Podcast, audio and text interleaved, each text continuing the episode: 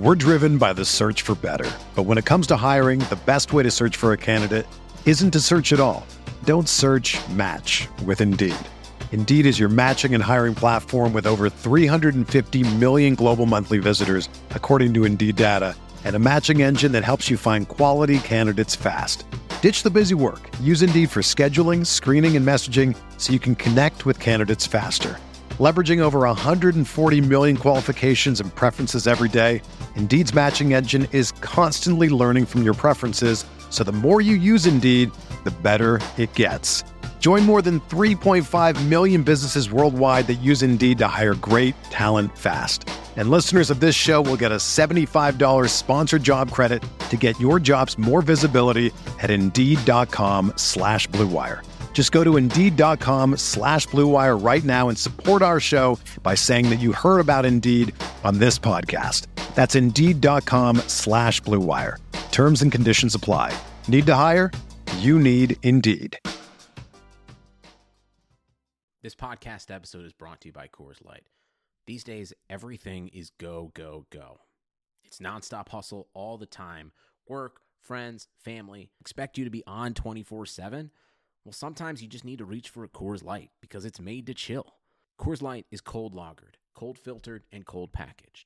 It's as crisp and refreshing as the Colorado Rockies. It is literally made to chill. Coors Light is the one I choose when I need to unwind. So when you want to hit reset, reach for the beer that's made to chill. Get Coors Light in the new look delivered straight to your door with Drizzly or Instacart. Celebrate responsibly. Coors Brewing Company, Golden, Colorado. Support for this podcast comes from Wild Turkey Kentucky Straight Bourbon Whiskey. Let's tune in to their one-on-one with Jamal, a real bartender from Old Fourth Ward in Atlanta. I really get into the backstory of whatever I'm pouring, out of respect. There are literally years of experience behind these bottles. Wild Turkey, same recipe since 1942. If you want a true classic, this is what you want to order. Wild Turkey. Wild Turkey Distilling Company, Lawrenceburg, Kentucky. Copyright 2020, Campari America, New York, New York. Never compromise, drink responsibly. Oh, wow. You're actually wearing your hair down tonight. Yeah, because I finally decided that I love my hair. I figured out the solution for my morning frizz, midday poof, and even next day bedhead. It's Frizz E Secret Weapon Touch-Up Cream by John Frieda. Well, you and your hair look flawless. Flawless and touchable. Feel. Oh. See? It's soft, smooth ends, no flyaways, shiny. Well, I clearly need to get some because your hair looks amazing. Frizz E Secret Weapon, only from John Frieda.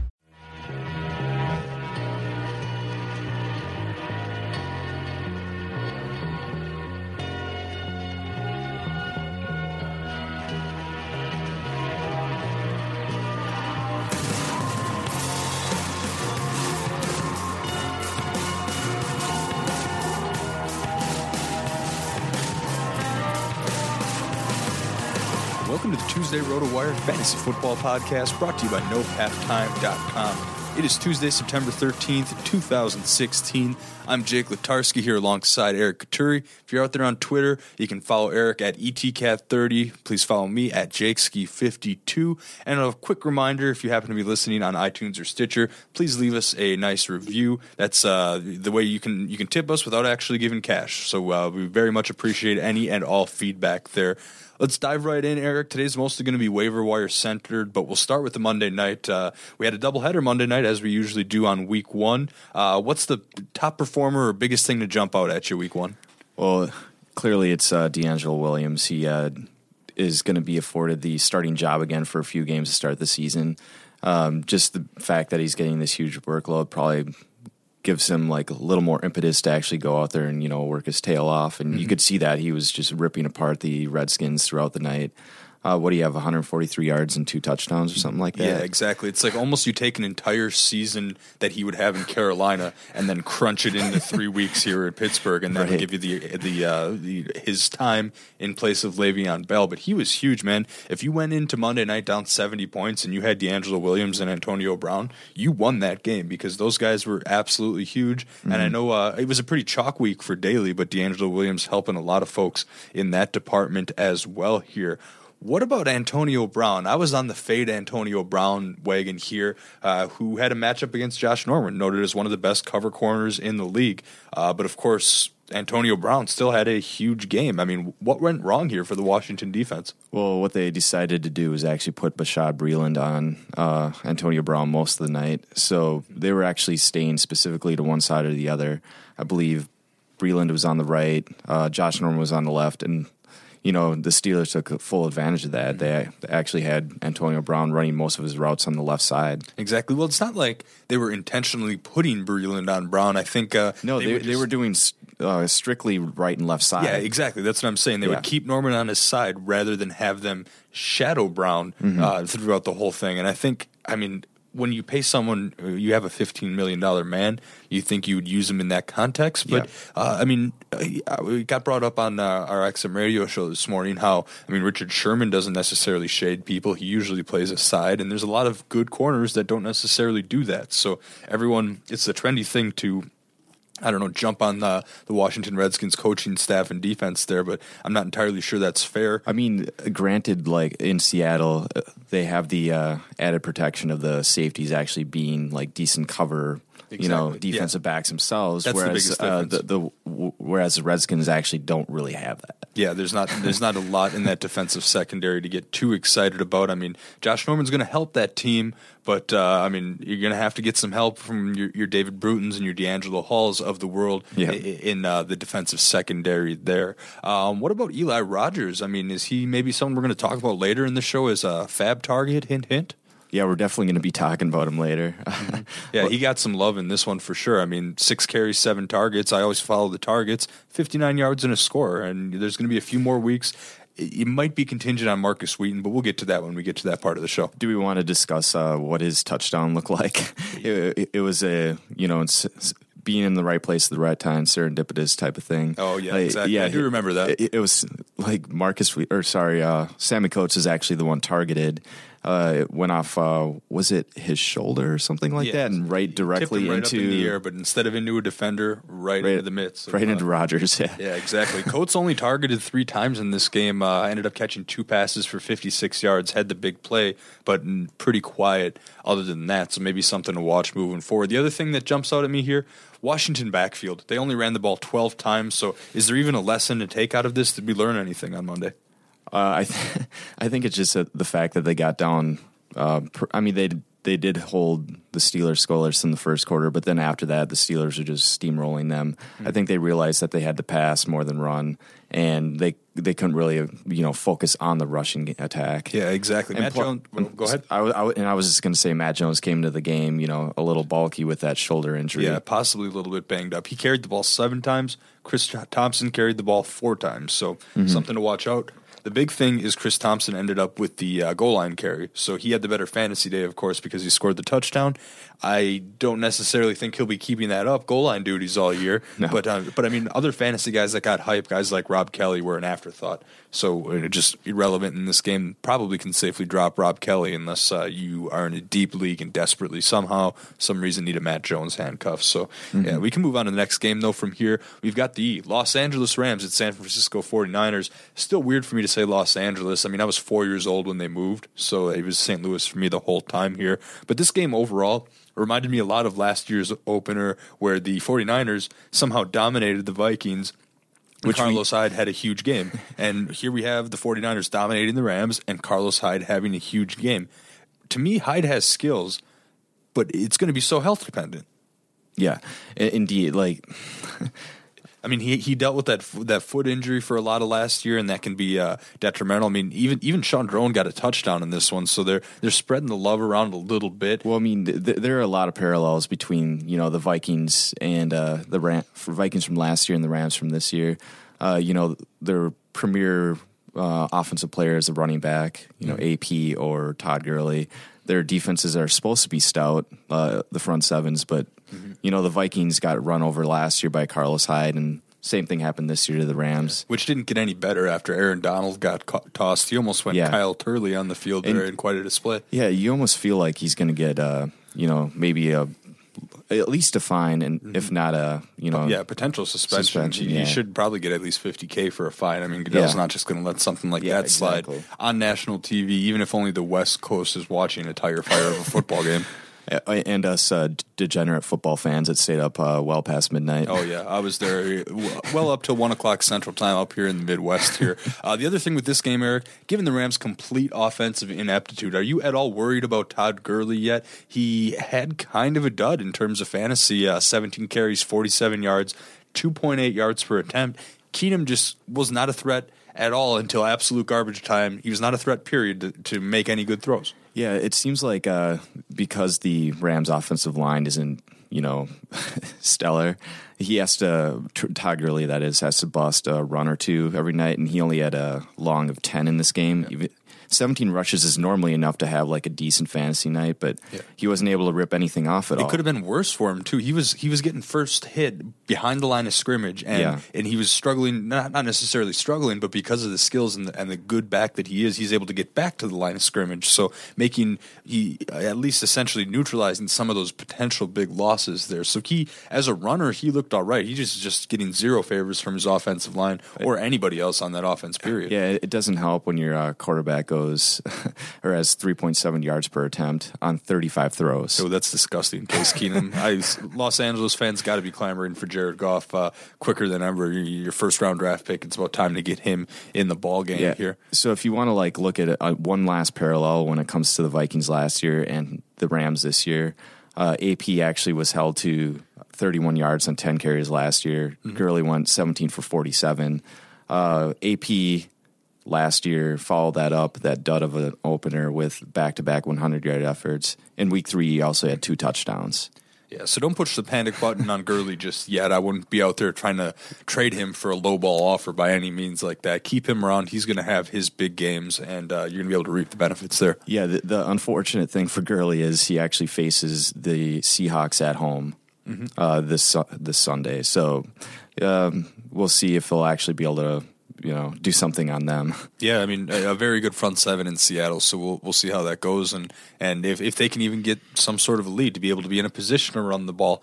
Sure. Last thing to note in this game, Jeremy Kerley, he kind of looks like he'll have a somewhat big role this year. He was, he was only been with the 49ers for a week, but he was targeted 11 times, caught 7 balls for 61 yards. Is this just standard Jeremy Kerley possession receiver stuff, or are we starting to see the Kamar Aiken of 2016?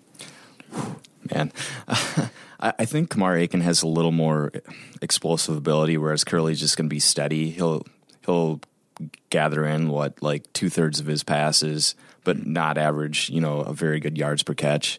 I mean, in this game, it was 8.7, which is, fairly decent. But I expect him to scale back to maybe 6. Mm-hmm. And then you're only going to have efforts of 40 to 50 yards kind of max. I think that's kind of his ceiling. Yeah. But he also has a safe floor. I mean, the only reason we can even make the Kamar Aiken comparison, it's a top receiver on a terrible offense on a bad team that's going to get the great majority of the volume there. So will it be Curly? I think we might see a little Torrey Smith more as the season goes on. The game flow of this one, though, just limited Smith. They didn't really have to air it out. Smith's typically more of a deep ball guy. Sure, yeah. Exactly. Here, we've got a full waiver wire breakdown for you here. Probably one of the most important podcasts you'll listen to all week here. We're going to break it down position by position, throw out some options for you on the waiver wire here. We're going to try to make some FAB recommendations, too. Again, that stands for Free Agent Acquisition Budget, where a lot of leagues use an auction system to determine their waivers here. All of those recommendations will be based on a 12-team standard format with a $100 budget here.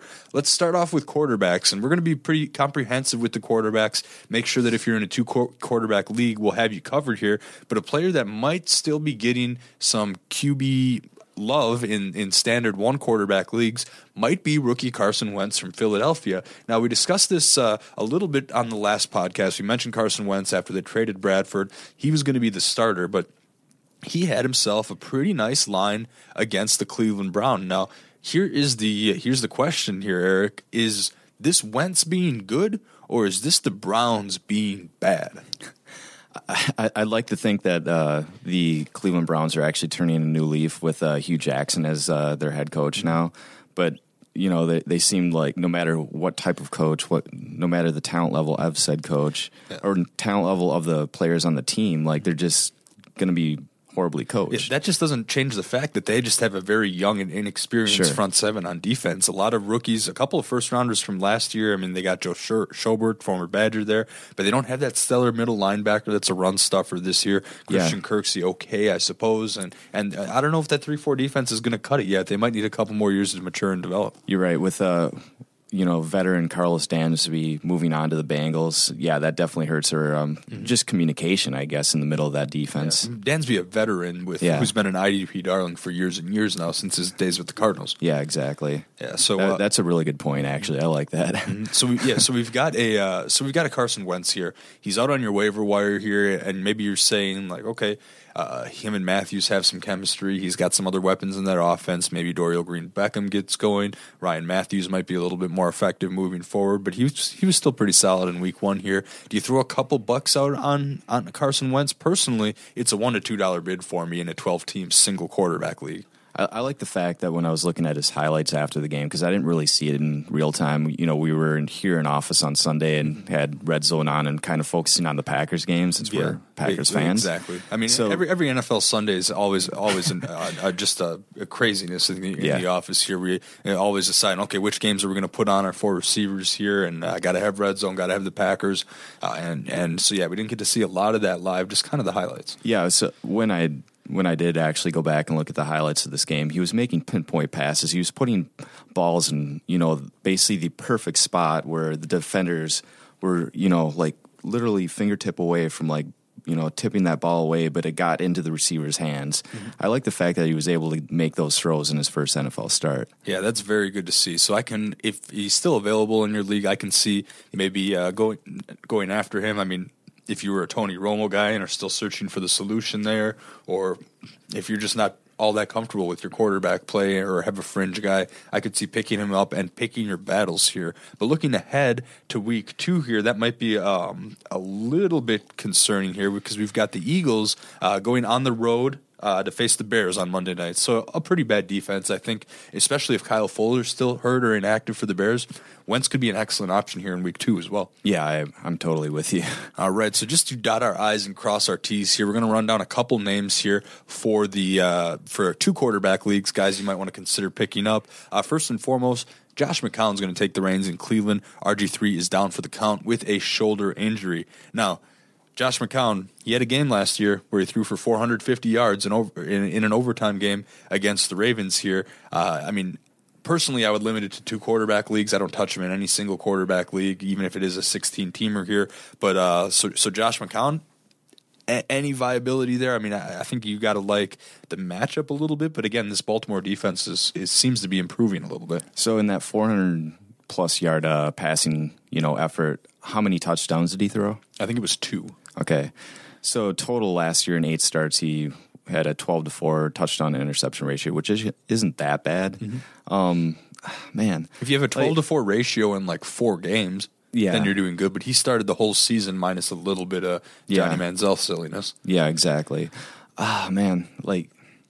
I like the fact that the receiving core is seemingly upgraded. Mm-hmm. He's going to get Josh Gordon back at some point. Exactly. Corey Coleman's going to continue to develop. You don't think Gary Barnidge is going to put up a dud again? Yeah, Gary Barnidge is going to be more productive with McCown. Yeah. Barnidge had a career year last year. I know he's in his 30s already, but Barnidge, this is one of the things we hit heavily. Don't give up on Gary Barnidge yet. Things are heading up for him, actually. Yeah. But just for comparison's sake, a couple other guys that should be relevant in two quarterback leagues.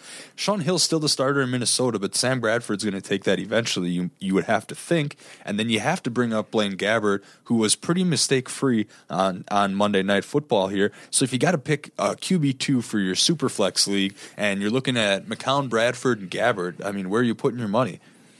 McCown, Bradford, Gabbert. I mean, just the fact that McCown has the best array of weapons, I would probably go that route. I guess we didn't really mention Duke Johnson either. He's going to be able to, be more involved. He only got 3 carries and a couple of targets here. He was an afterthought for Isaiah Crowell. Right. But, and you would have thought with them being behind for most of that game, Duke Johnson would have been more involved as the pass catching back. Not the case. Isaiah Crowell kind of dominated the workload there.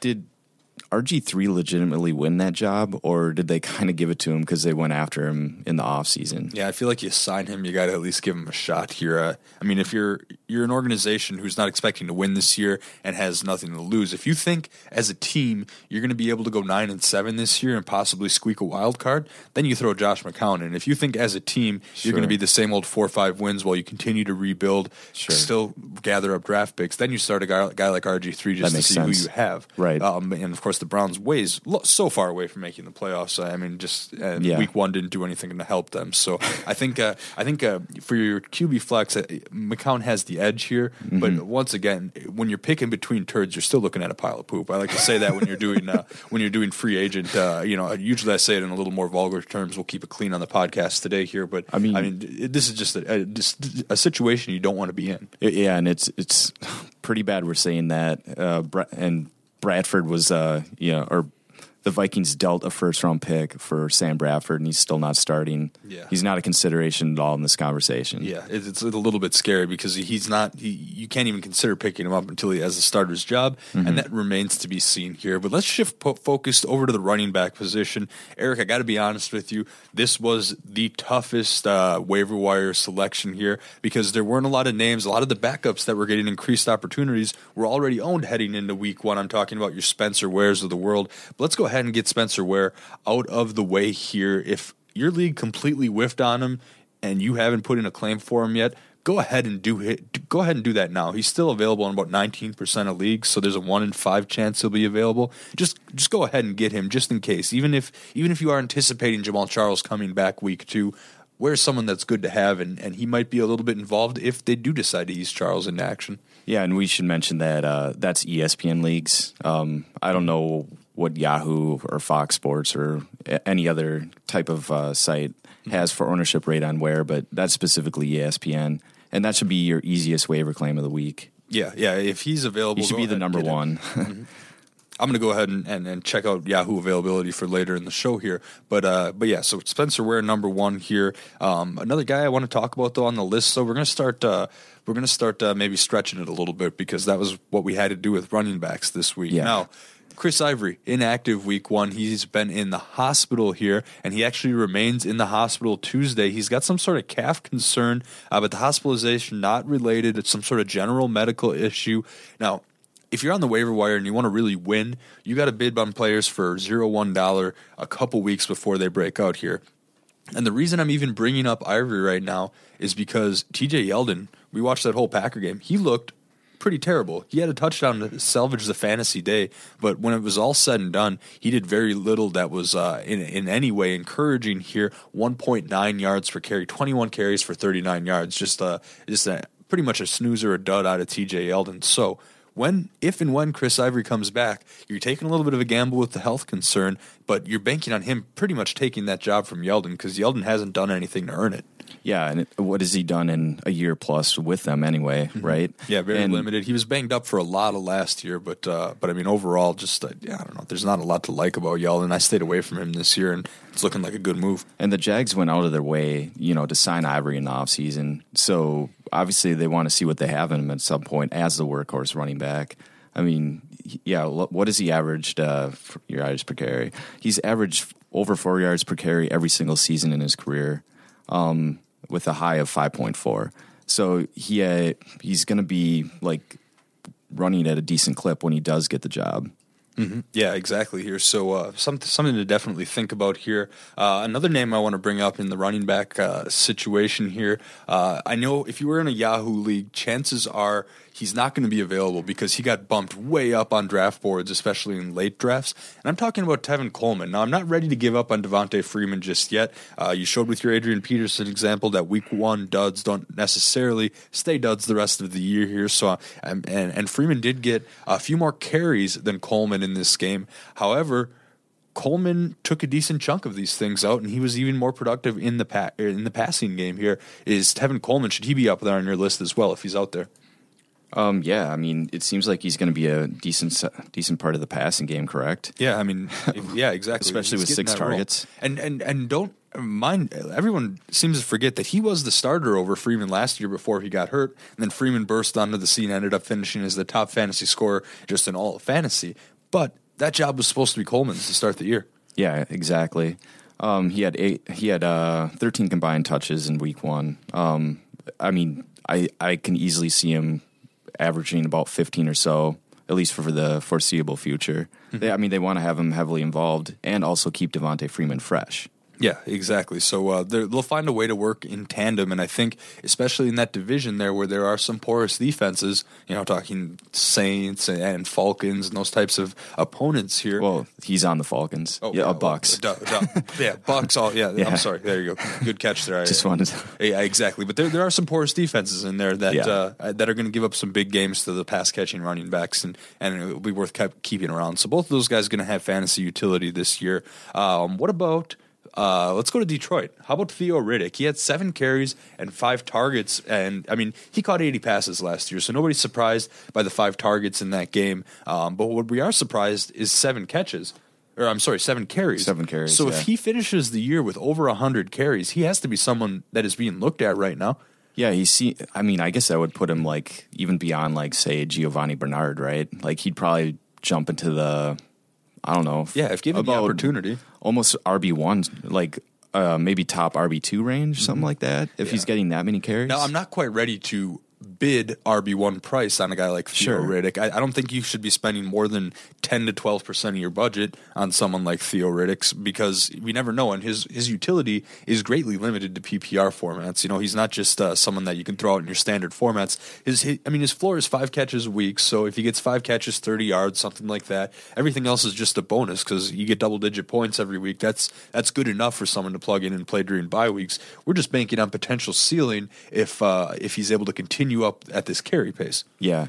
So I was actually talking to Mario Puig, who's our college football guy this weekend, and he watched the entire Detroit Indy game on Sunday. He noticed that they were ditching any attempt to run between the tackles. They were specifically, going for, trying to stretch defense, go no huddle, go right or left.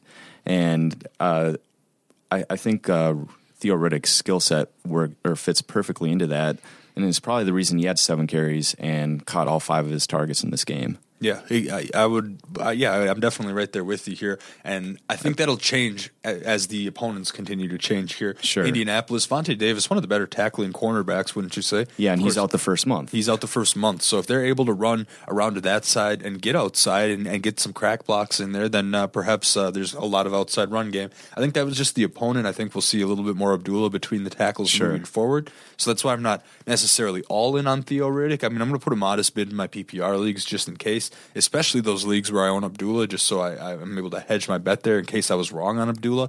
But overall, I think this is, given the Colts defense, this is one of the better games that he won, probably a top 5 game for him this year. Yeah, and I guess you have to recall, too, that the Lions now have a Patriots influence. They brought in a Pats exec last year to actually run the team, so maybe they're going to start employing a little more matchup-specific game plans rather than run a specific offense. So that's actually a really good point. Yeah. They may not go the no-huddle all the time. Exactly. That could do very well for him. We talked about Chris Thompson in the Monday night thing. We really can't learn a lot from this Redskins rushing attack here. But one thing that you can do probably is if you do need to make a pickup and you're a Rob Kelly owner, you can probably cut him loose, right? He had no role in the offense. I know he was getting a lot of hype maybe as a late sleeper or sometimes a waiver wire option, but with Matt Jones healthy, Chris Thompson even getting the goal line carries and most of the third down work, presumably, Rob Kelly back into the player pool. Yeah, I'd say deep dynasty leagues are probably the only place you can really hold on to him at this point. All right, what about a watch list candidate? I'm going to head over to Miami and look at someone like Damian Williams. Now, Jay Ajayi, seemingly having some tensions with that team, does not like how he was replaced by the recently signed Arian Foster, didn't even travel with the team here, so we have Damian Williams jumping into their backup running back role. Now, I assume that, and this is never a good idea to assume, but I assume that Ajayi is going to be able to work this thing out with his team and eventually get on the field. He's much too talented for the team to not do that. However, the number 2 running back behind Foster, who is somewhat injury prone at this stage in his career, there's some value there. So you're thinking throw Damian Williams on your watch list? Yeah, exactly. We saw Alfred Blue actually take full advantage of Aaron Foster's injury last year. So why can't Damian Williams do the same here, especially with an injury-prone running back in front of them? Exactly. To actually pick him up this week, you either have to have a super deep bench or just a super deep league, or more likely a combination of both. But otherwise, he's a good watch list player to keep an eye on. Sure. And you know, maybe you could even get ahead of the game with a very, very modest bid this week. Well, you're staring at your fantasy opponent and thinking to yourself, I would love to challenge just one of his players, not his entire team. But your fantasy sports service doesn't allow you to. Now you can on the all-new No Half Halftime app. The No Halftime app allows you to create individual challenges using players or teams.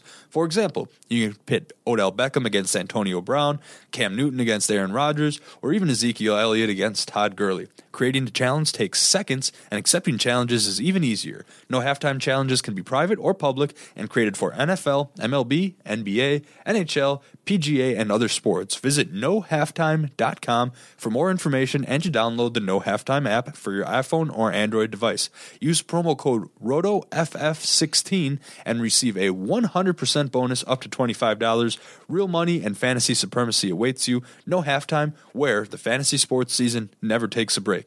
Join today and get started. Well, Eric, we're going to go ahead and move on to the wide receiver position group and run down the targets. This is one of the deeper waiver wire options where, whether it be because of injury or whether it be because we see opportunities sorting themselves out here, there are a decent amount of wide receivers out there for you. I think, you know, how we started with the obvious choice. We started with Spencer Ware in the running back department. I think we can go ahead and start and get the obvious choice out of the way here and just go ahead and re-mention Tajay Sharp, because he's still available in 42% of ESPN leagues. No, that's his ownership rate. That's his ownership? That's ridiculous, right? Oh, boy, go ahead and get Tajay Sharp. What are these ESPN folks doing? Yeah. Maybe I don't like to throw the partner under the bus. They're a great partner, but maybe the app outage just caused people to not go so heavy on those pickups or something along those lines. But, okay, well, I was going to throw Tajay Sharp out of this conversation because I assumed he had already been drafted.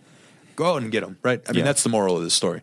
I mean, everybody was singing his praises throughout, like, the latter half of the preseason, right? Like, It didn't really matter the medium, whether you're listening to a podcast or watching television. Like, you heard his name. I don't understand, like, how he wasn't on more rosters in week one. Exactly. He was projected to be a PPR darling. He was targeted 11 times. He hauled in 7 for 76. I mean, that's a 15-point PPR fantasy day, and that's for someone that you're getting for nothing right now. So exactly. Even if you're in a 10-team league, there's a spot on your bench for Tajay Sharp. Go ahead and pay the money for him. I think at this point, if he's still out there, he's worth at least 15 to 20% of your waiver wire budget. Yeah, for sure. Unless you're playing in maybe an 8-team league or something like that. But again, if it's a 12-teamer, 15 to 20%, I'm totally fine with here. But let's move on to a player that has very, very, very low ownership, should be available, and is going to get a lot of hype to almost the point where you're going to have to pay up, maybe overpriced for him, but he's worth someone that, in my opinion, maybe an $8 to $12 bid, and that's Tyrell Williams of the San Diego Chargers. He's got the build of a wide receiver. He's 6'4", over 200 pounds. He should be able to have some decent length there, and he was the leading wide receiver with 71 yards for the Chargers on Sunday. 2 catches on 5 targets, so not targeted a ton, but without Keenan Allen available, he's going to miss the season with the torn ACL. Really tough break for Allen owners. I think that would increase the price on Tyrell Williams if you were an Allen owner.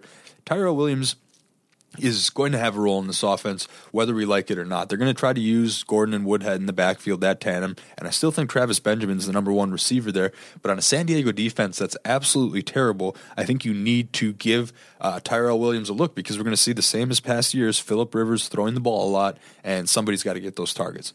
Yeah, I'm with you. I still think the big three in San Diego is going to be Travis Benjamin, Danny Woodhead, and Antonio Gates. I think they're going to be the top three most targeted players on a given week. Mm-hmm. I think Tyrell Williams is going to be kind of like that, you know, deep threat and, you know, maybe like a Torrey Smith type of player. Dontrell Amon last year. Or that. Dontrell Amon had a very good yards per target number, but he wasn't targeted a ton. And I think even though Amon, I believe, is still on the roster, right? Yes. He's around, but I think Tyrell Williams has jumped him on the depth chart. He's the number two receiver. Yeah, exactly.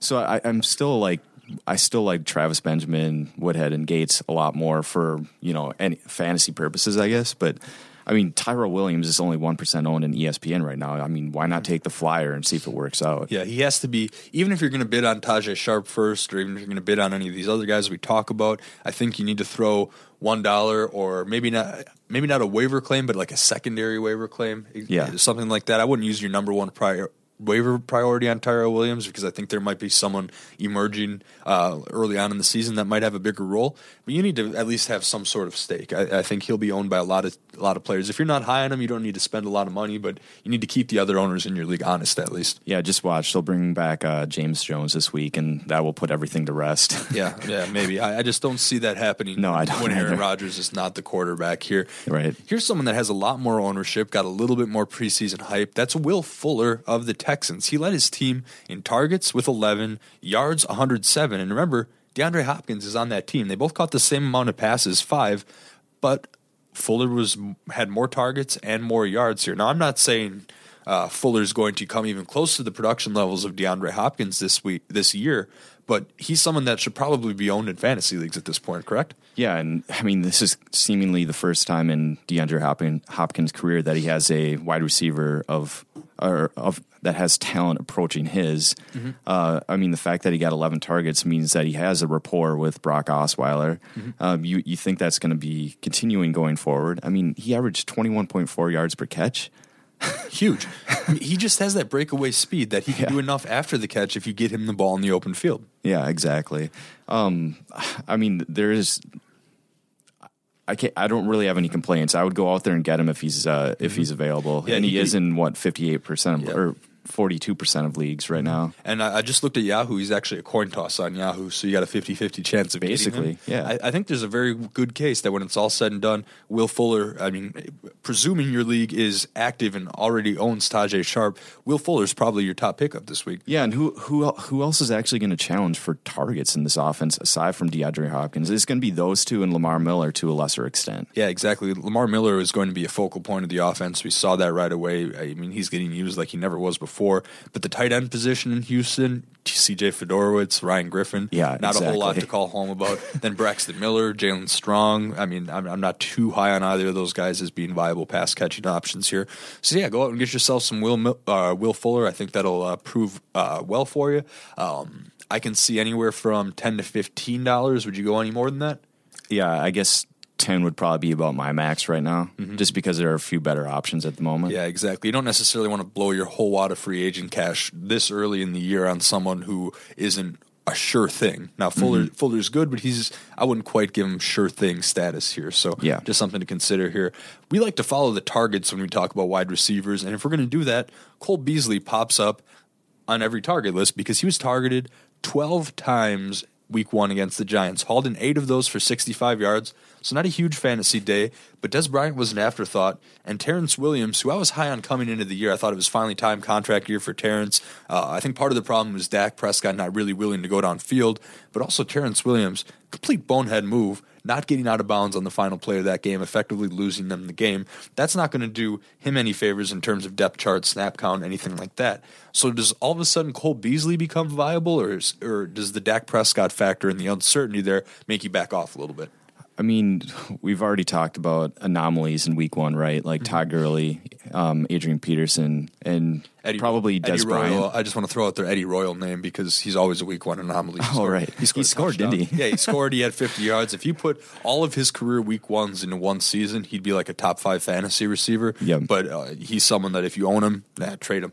Don't spend a dime on him on the waiver wire because they still have Kevin White. And every year we forget to use him in DFS in week one. Mm-hmm. I totally forget his name every year. Yeah, exactly. It's a very forgettable name because the last 15 weeks of the season make you do that for him typically. But then I feel the same way about Ty Gurley and Adrian Peterson as I do about Des Bryant. You spent a first round pick on him. He was targeted 5 times. You know that has to be kind of the floor. Like there's almost no way he's going to be targeted less than 5 times the rest of the season. Mm-hmm. He's going to like make an impact at some point. I mean he's going to eat into that target count that Beasley got. Yeah, exactly. And, I mean, he would have had a touchdown if it wasn't called back here. Yeah. Cole Beasley's been around with the Cowboys for 4 seasons, steadily getting – I mean, he had a career-high 52 catches last year, 5 touchdowns. So the trajectory is there, but I just don't know if I'm buying it from a guy who's 5'8", 180. Yeah, from SMU. Yeah. I'm not quite there yet, but he will be picked up in a lot of leagues, and I could see if you're really desperate for wide receiver help and you're in a 16-team league, throwing a buck or something out on there. But I'm not expecting sustained production from Cole Beasley all year long. Yeah, I'm with you totally. All right, let's go back to Monday Night Football though and talk a little bit about Eli Rogers of the Pittsburgh Steelers. Just 12% owned in ESPN, 6 catches on 7 targets for 51 yards, 1 touchdown there, but as you noted, it was a pretty fluky touchdown here. Does this hinge solely on the health of Marcus Wheaton? I actually don't think it does, because he is specifically going to work out of the slot, and the only other person in the offense that does work out of the slot is Antonio Brown on occasion. Mm-hmm. I think that implies that he's going to have a pretty steady snap count the entire season. Marcus Wheaton is going to work on the outside when he does come back, pushing Sammy Coates down the depth chart.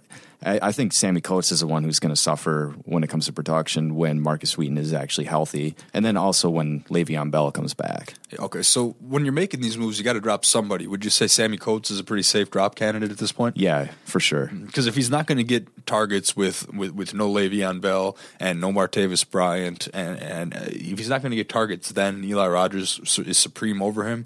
I'm not necessarily sold on him for anything the rest of the season. So I think it's a safe bet. Go ahead and drop Coates, pick up Rodgers. Yeah, for sure. And Rodgers is going to be, I think, a pretty safe play in PPR leagues, I guess, this season. Mm-hmm. He's just not going to have those explosive plays. Yeah.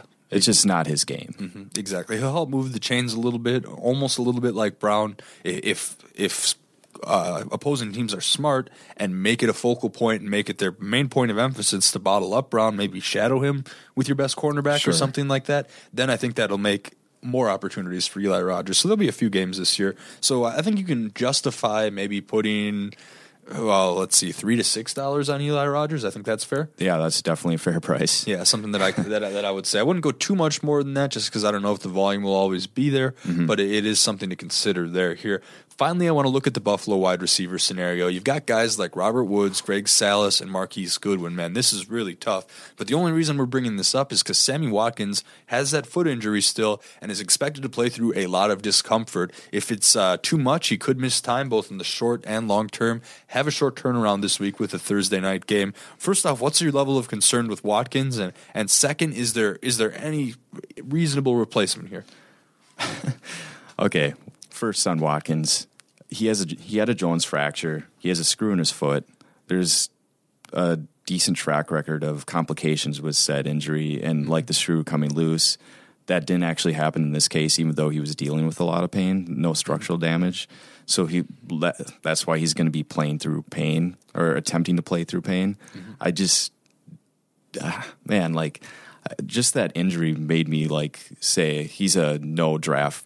I'm not even going to touch him in any draft this year. Yeah, exactly. But I stayed away from him as well. But then when it comes to Woods, it's like you haven't really seen this guy do anything as a professional. And in the opener, he had 4 catches on 5 targets for 20 yards. I mean, and Tyrod Taylor's okay, but it's not like he's Aaron Rodgers or Tom Brady and is going to make the players around him better necessarily. So I just don't think there's a ton of upside with any of these Buffalo wideouts. Not at all. I also think LeSean McCoy gets hurt just because now teams can focus in on them. Look how teams treated Gurley last night. I think McCoy might get that treatment if Watkins is unable to go. Yeah, I guess the guy that I do like, I guess, a little bit is Charles Clay. But, he's also dealing with an injury concern right now. Mm-hmm. Yeah, that knee injury, that's right. You think with the current state of the NFL, you'd be able to hike Sammy Watkins up on painkillers and just toss him out there. I mean, NFL pretty lenient on painkillers. You're absolutely toast if you smoke a J, but, you can get hiked up with as many painkillers as you want. So you think they'd find a way to get him out there. But, again, I'm not optimistic for Thursday, and I'm not really optimistic for the rest of the year. And, and it's good that I don't have any shares because I'd be cringing right now. Yeah. Are these Thursday games where we've gone into it extensively in the past, but you kind of want to just stay away unless you have premier players going in those games. I mean, do you really want to hope that, I don't know, you might have to start Brandon Marshall or Eric Decker or even Matt Forte because you're in a point where you drafted them where you have to. That's where you'd start this Thursday game. It's the Jets at the Bills. However, the over-under on this game is 40.5. That is way lower than any other over-under on the week here. So there's not going to be a ton of points projected there, according to Vegas. You got to start your studs. I'm not right. I wouldn't bench Brandon Marshall, but Brandon Marshall's like the one guarantee. I don't know. I guess I don't have any shares of Decker. Maybe Decker's a little fringy. Yeah, I don't have any Forte either. My Forte's limited to best ball, where I don't have to worry about a thing. Right, exactly. So I'm pleased with that. But yeah, any of these guys that we're talking about, whether it's Woods or Salas or Marquise Goodwin. Oh, Marquise Goodwin. Jeez, I have a hard time like even doing their names here. But none of these guys are going to be viable Thursday night, especially if one of them is going to spend some time on Revis Island, because trust me, they're no A.J. Green. Mm-hmm. All right, so let's move on to the tight end position here. Someone that we can finally get a jump on, who I believe showed enough to warrant a bid, is going to be Eric Ebron of the Detroit Lions. Now, again, Colts defense going to be terrible this year. No questions there. But can we finally jump on Ebron? Is it time? Yeah, I mean, he did catch all 5 balls, right? Yeah, very efficient, which is uncharacteristic of his stats to date. Yeah, like in his first 2 seasons, he did haul in 61.5% of his targets. I mean, that's actually probably about league average. I think slightly above league average. He did score. You know, that's always a good thing. Mm-hmm. Like in the hierarchy, though, of, you know, Detroit considerations, where does he land? Mm-hmm. Fourth? I just think people are a little too high on Marvin Jones. I think he moved up draft boards a little too high. He was targeted 10 times, which is cool and all, but he only caught 4 of those. He doesn't necessarily fit with a lot of that dink and dunk that Jim Bob Cooter likes to do here. So, I mean, Golden Tate is going to get 7 or 8 catches a game the rest of the way out. I'm confident in that. Eric Ebron, I think he's going to be efficient enough, and he's athletic enough to get open, a big enough target for someone like Stafford. I think there's good potential that Ebron finishes as a top 12, maybe even a top 8 tight end if he's able to keep going. Now, I want to avoid overreaction Tuesday here, but at the same time, we've bought the skills of Ebron before. And really with tight ends, they develop a little slower than some of the rookie receivers and running backs. So we're into year 3 for Ebron, almost like a Safarian Jenkins where we're into year 3. These guys are always, if they're going to break out, it's going to be this year. So you might as well buy low on Ebron while you can. Go ahead and get yourself a share if he's out there on the waiver wire. Yeah, just to be devil's advocate, the Lions had 5 players get at least 5 targets. That's, you know, Ebron, of course, Marvin Jones, Theo Riddick, Amir Abdullah, and Golden Tate, and Anquan Bolden himself had 3.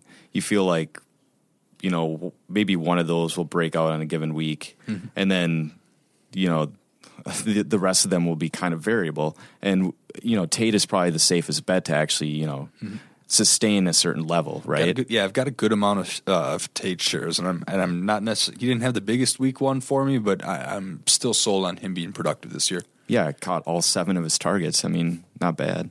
Yep, right on here. Well, let's move on to another tight end who tight ends tend to have some really fluky performances, and one of those that I think that fits the bill is Jack Doyle of the Colts here. Now, I have a share of Dwayne Allen, and I'm not interested in any shares of Jack Doyle. Are you? Can you even play devil's advocate here? He had 2 touchdowns, so you can't ignore that. But, I mean, is he even going to get that type of volume? One of them, if he would have just ducked, his second touchdown would have probably gone to T.Y. Hilton, I think. It would, yeah, it would have. They were in perfect alignment with each other. So, and I think Luck was actually targeting T.Y. Hilton on that play. Yeah, exactly. He just Doyle chucked it up the middle, and you knew one of them would get there. But yeah, Doyle came flying into the picture and snagged that one down. So spoiling it for T.Y. Hilton owners. I don't think this is enough to consider a Doyle pickup by any means. Weren't Dwayne Allen and Jack Doyle the top 2 scorers for tight ends this week? Yeah. I think they were, because they both scored twice and had, you know, mm-hmm. decent output in yards. Yeah, exactly. I mean, Dwayne Allen 4 catches for 53 yards and a touchdown. I think I feel pretty good about that Dwayne Allen pick. I'm glad that I skipped, at least after week 1, I'm glad that I skipped the Barnidge-Fleener tier in favor of waiting for Dwayne Allen in the leagues where I did that. We'll see if that holds up the rest of the season. Yeah, that's good. All right. Another quick tight end to talk about, the outlaw, Jesse James for the Pittsburgh Steelers here. Again, we've got Ladarius Green dealing with a foot-ankle injury as well as some headaches. I don't know if he's got Percy Harvin syndrome yet, but it's a little bit concerning anytime you hear headaches, especially with the new emphasis on player safety. Jesse James, 7 targets here. Is he worth looking into it all?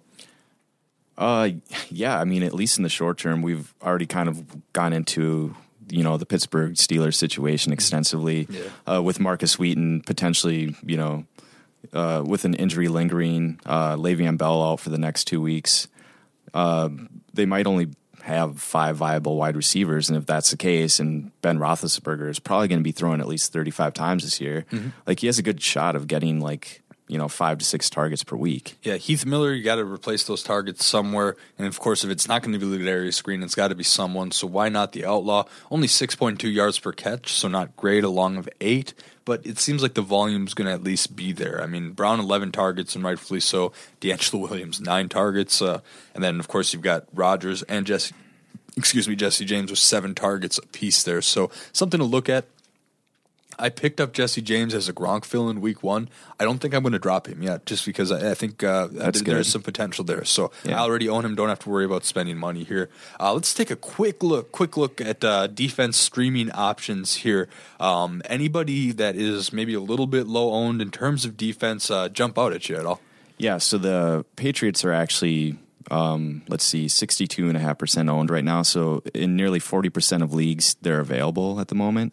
They're playing Miami at home in week 2. Both teams were actually on the West Coast in week 1, but Miami actually is, you know, just that travel from the Pacific Northwest to Miami, hanging out for a few days, and then preparing to face the Patriots, going up to New England. Like, that's a hell of a lot of travel in, you know, 1 week. I can see them being very flat in this game, and the Pats just pretty much demolishing them, both on offense and defense. The Pats' defense, even without Chandler Jones, was looking pretty respectable against Carson Palmer. They were able to take away the deep ball from Carson Palmer, of course, the thing that they do best. David Johnson had a little bit of beast mode. Larry Fitzgerald had a little bit of beast mode. But outside of that, overall, the Cardinals' offense, not quite as high-powered as we thought. So I think that's a good option.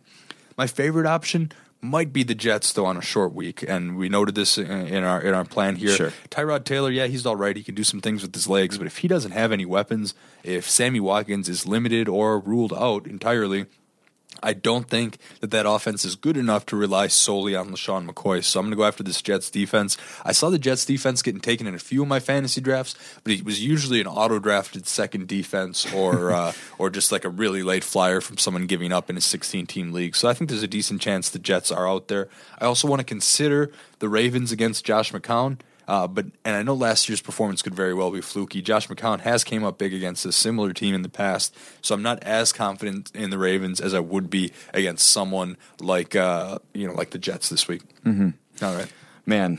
You also mentioned the Jags here against the San Diego offense that will be without Keenan Allen. I think they might be too owned is the only thing. So that's one thing. But you have another concern?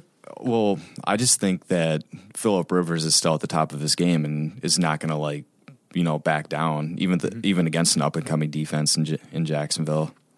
So it's a fringe option, and chances are you already you own the Jags or somebody owns the Jags. But just kind of I like to throw out a lot of options out there, let the listeners take in all the facts, hopefully make their own opinion, hopefully get to put together a winner week 1. Because hey, the waiver wire, it's about bouncing back from a bad draft, but it's also about constantly building up your team throughout the course of the season. Even if you're in first place in your league, if you're a good owner getting ready for the playoffs, you're going to be scrounging the waiver wire every week. That's why listening to this podcast is so important for you guys and helpful. Yeah, exactly, because we're going to get you the complete picture. Hope you guys enjoyed this week, but that's going to wrap things up for today's episode of the RotoWire Fantasy Football Podcast, again, sponsored by NoHalftime.com. Also, please remember to check out RotoWire free for 10 days by going to RotoWire.com/pod. That's RotoWire.com/POD. Once again, I'm Jake Latarski. You can find me on Twitter at JakeSki52. And over here, I'm Eric Atturi, and you can find me on Twitter at ETCat30. The RotoWire Fantasy Football Podcast will return Wednesday with Mario and John. Ace is the place with the helpful hardware, folks. At Ace, your backyard's right in our backyard, which means we have hand-picked products that are right for the birds in your neighborhood, like premium bird seed, suet, birdhouses, and feeders. Stop by your local Ace and get everything you need to attract the birds you want, including Ace Wild Bird Food, on sale now. Now through Tuesday only, when you buy two 20-pound bags of wild bird food, get a third bag free. Only at Ace, the helpful place. Offer valid through February 28th at participating stores. Whether you're a world-class athlete or a podcaster like me, we all understand the importance of mental and physical well-being and proper recovery for top-notch performance. That's why I'm excited that Unified Healing is sponsoring podcasts on the Blue Wire Network. Unified Healing is a new and super innovative global network of wellness centers powered by Energy Enhancement System, or EE System. If you haven't heard of the EE System yet, then you'll want to listen up. This technology promotes wellness, deep relaxation, purification, and rejuvenation. Wherever you are across the globe, access to a center is easy and affordable. Interested in experiencing the EE System technology for yourself? Go to unifiedhealing.com/bluewire to learn more and find a center near you. That's unified, UNIFYD, healing.com/bluewire. No material or testimonials on the Unified Healing website are intended to be viewed as medical advice or a substitute for professional medical advice, diagnosis, or treatment. Always seek the advice of your physician or other qualified healthcare provider with any questions you may have regarding a medical condition or treatment and before undertaking a new healthcare regimen, including EE System.